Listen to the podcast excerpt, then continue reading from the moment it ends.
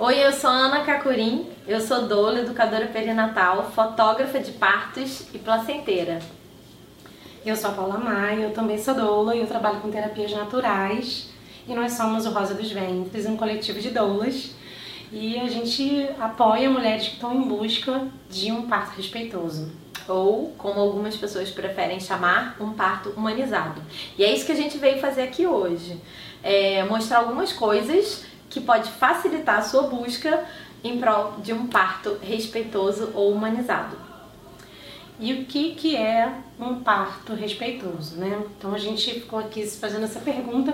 Um parto respeitoso, ele leva em consideração os desejos da mulher e também ele é baseado em evidências científicas.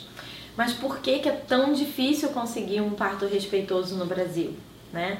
Hoje em dia, o Brasil ele é campeão de cesáreas, né? Acontecem muitas cesáreas. E como a Organização Mundial de Saúde preconiza, ela, ela prevê que apenas dez a quinze por cento dos partos precisem dessa intervenção, né? Precisam ser cirúrgicos. Então por que que quase noventa por cento dos partos estão acontecendo por via cirúrgica? Né? É, existe uma questão mercadológica, né? E também é, é, existe uma questão de, de falta de atualização dos médicos. Pronto, falei. Tá, a gente tava, né, segurando, segurando. É, mas é isso que a gente quer dizer em, em relação a, a atender as questões mercadológicas, né? Os planos de saúde, os hospitais e também a comodidade para os médicos, né? Porque uma, uma cesárea eletiva, né? Você sabe quando começa, quando termina, o tempo. Pode marcar data, né? O horário. Não ocupa uma sala de parto. O parto, ele é um evento fisiológico, mas ele também não tem... É, ele não é previsível, né? Eu comecei, vou ficar no trabalho de parto quatro horas, oito horas, vinte horas, enfim.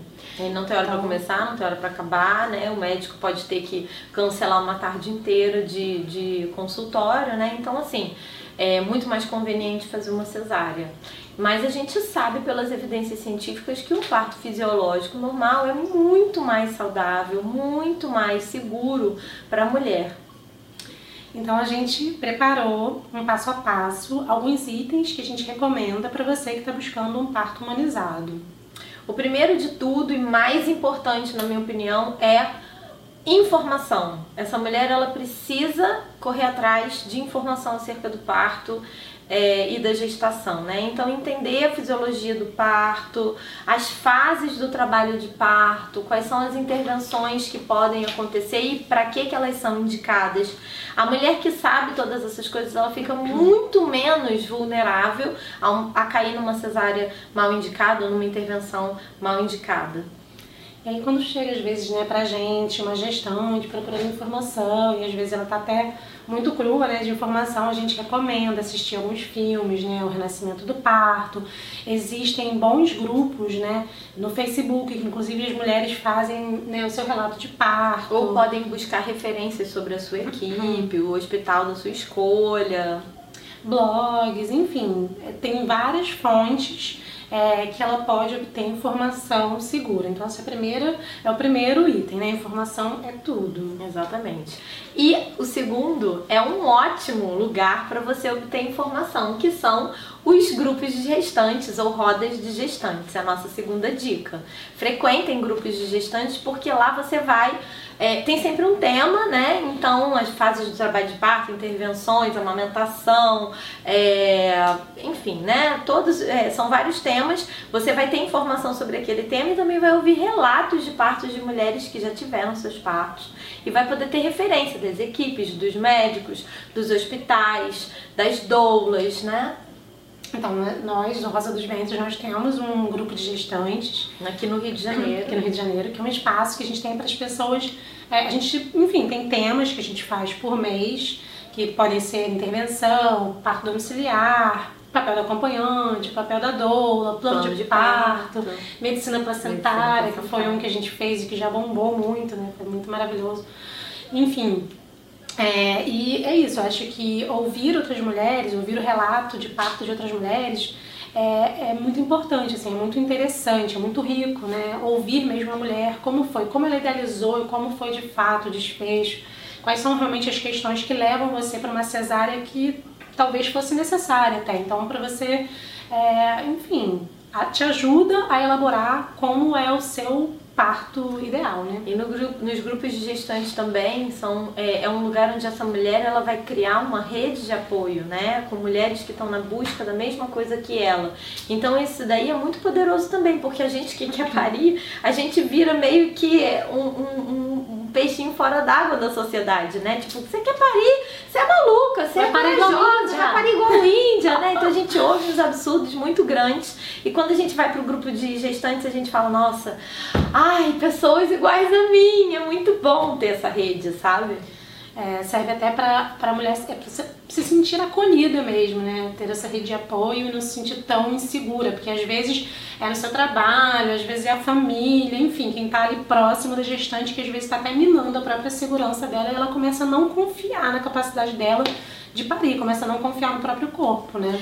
E tanto a informação como o grupo de gestantes, ele promove para essa gestante uma coisa que a gente acha imprescindível para ela parir, que é a confiança no processo do parto, no seu próprio corpo, né? E na fisiologia do parto.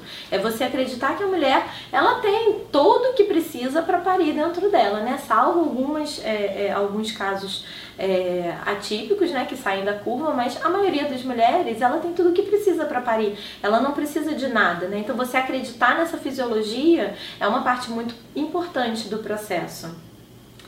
Bom, o terceiro item é o plano de parto, né? Então depois que você se muniu de muita informação, frequentou a roda de gestantes, né? Ouviu vários relatos de parto, eu acho que é a hora de você tangibilizar o seu parto, né? Como, quais são as intervenções, é, quais recursos farmacológicos, né? Se você vai ter fotógrafo, se você vai guardar a sua placenta. É, como você deseja que seja esse ambiente, quem você deseja que esteja com você, né? O que, que você não quer de forma nenhuma que seja feita no seu corpo, no seu bebê, como você deseja que seja a recepção do bebê, né? Como que vai ser a primeira hora de vida do bebê, tudo isso vai estar no plano de parto. Quem vai cortar o cordão umbilical, que para algumas mulheres, né, acho que para todas as mulheres, mas algumas mulheres têm muita consciência, né, desse corte, desse vínculo, desse, enfim, dessa separação, né? Então que isso é importante para cada mulher, cada mulher tem um desejo sobre isso, né? E para que fazer um plano de parto? A primeira coisa de tudo é que ele é uma ferramenta de educação perinatal, né? Para construir o plano de parto, essa mulher precisa entender de tudo que está nele, né? Então saber se ela quer uma episiotomia, se ela permite que seja feito cristelé, se ela quer se movimentar, se ela quer comer, se ela quer beber água, se ela quer, é, é, como que ela deseja que seja é, feita a recepção do bebê, né? É, as intervenções que vão ser feitas no bebê, esse plano de parto não é só para a mulher, é também para o bebê. Então quando ela lê isso tudo, ela vai falar, caramba, eu não sei, tipo, por exemplo, se eu quero que seja aplicada a vitamina K no meu bebê, para que, que serve a vitamina K? Ela vai ter que saber. Para colocar no plano de parto ela tem que saber, né? Então é uma ferramenta bacana de, de educação perinatal. E além disso, é uma ferramenta legal para você levar para sua equipe e conversar com ela sobre os seus desejos e saber se ela vai estar alinhada, se ela vai respeitar aquilo, né? Então muitas mulheres, quando não estão ainda muito seguras de, de que se o médico ou a médica vai respeitar o que ela deseja, se essa, esse médico ou médica é humanizado, é, vai, vai ser respeitoso com ela, é baseado em evidência, quando ela chegar com um plano de parto, vai acender uma luzinha, ele vai, ou, talvez o médico olhe e fale, ah, isso daqui eu não vou fazer, ou isso aqui eu não concordo, e ela já vai entender, se é o caso, talvez até dela buscar uma outra equipe. É, uma equipe que não é humanizada, ela não, nem, ela até desvaloriza, né? Porque você está fazendo um plano de parto, não precisa de um plano de parto, né? Já uma equipe humanizada e respeitosa, vai incentivar. Ela vai incentivar, sim, ela vai achar, né? É uma ferramenta até de comunicação das pessoas da equipe, então só facilita.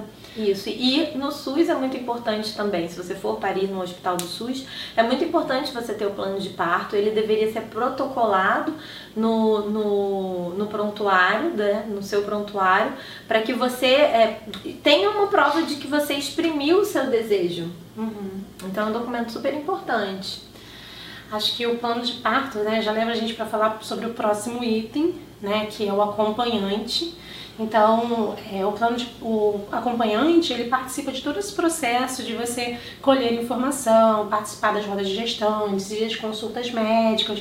Ele também vai se empoderando como sendo aquela pessoa ali que vai te resguardar no momento do seu parto, né? Porque quando você chega lá na partolândia, quem vai te defender é o seu acompanhante. Então, quem, quem quer que seja seu acompanhante, é muito importante que ele participe das consultas médicas, das rodas de gestantes junto com você, das consultas da doula, para que essa pessoa entenda tudo igual a você, né? Para que defenda os seus desejos e entenda por que, que você quer aquilo tudo no momento do parto. É, vai acontecendo o parto, né? No, no momento mesmo do parto, vem aquela dança toda de hormônios, etc e tal. E o acompanhante, ele tá ali, atento, observando tudo, é, vinculado à gestante, né? Junto com a doula, são papéis que não se interpõem. É, aproveitando para falar que a gente tem um vídeo aqui no canal sobre o papel da doula, é, sobre o papel do acompanhante também. E aí a gente acabou caindo, né, no nosso próximo item, que é tenha uma doula.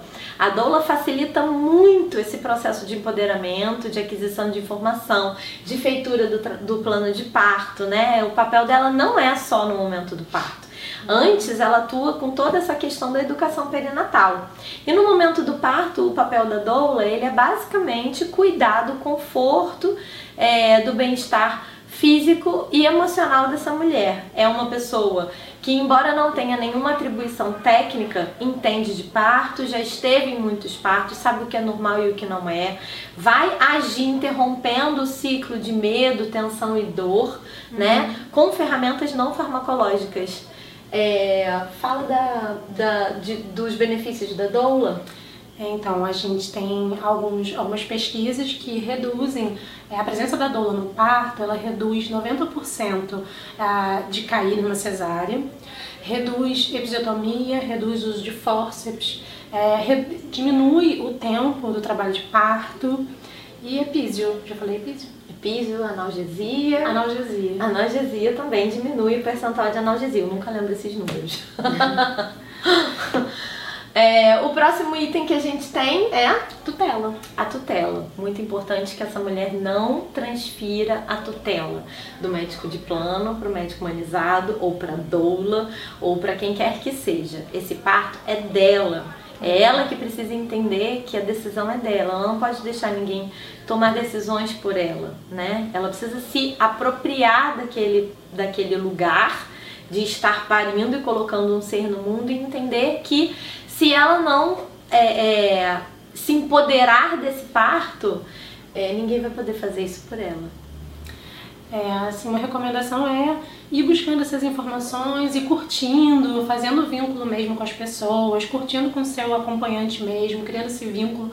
É um momento único, né? É o momento do parto, e eu acho que quanto mais informação a mulher vai tendo e vai seguindo todos esses passos, mais ela vai reduzindo o medo do desconhecido, né? Então ela começa a entender o parto talvez até como um lugar mesmo, um rito de passagem, né? É, em que ela se torna mãe. E é um lugar também que tem bastante espaço para essa mulher vivenciar a sua espiritualidade, né? E uma das coisas que nós gostamos muito de olhar para esse lugar da espiritualidade no parto, sim, né? Trazer é, elementos de, que conectem a mulher ao sagrado, ao seu ventre, ao seu útero, à sua fertilidade, sua essa experiência única. Exatamente. E a gente tem vários serviços, inclusive, que tem justamente essa pegada holística, né? O nosso chá de bênçãos, é, o divino pós-parto, que é uma cerimônia muito bonita de fechamento do parto.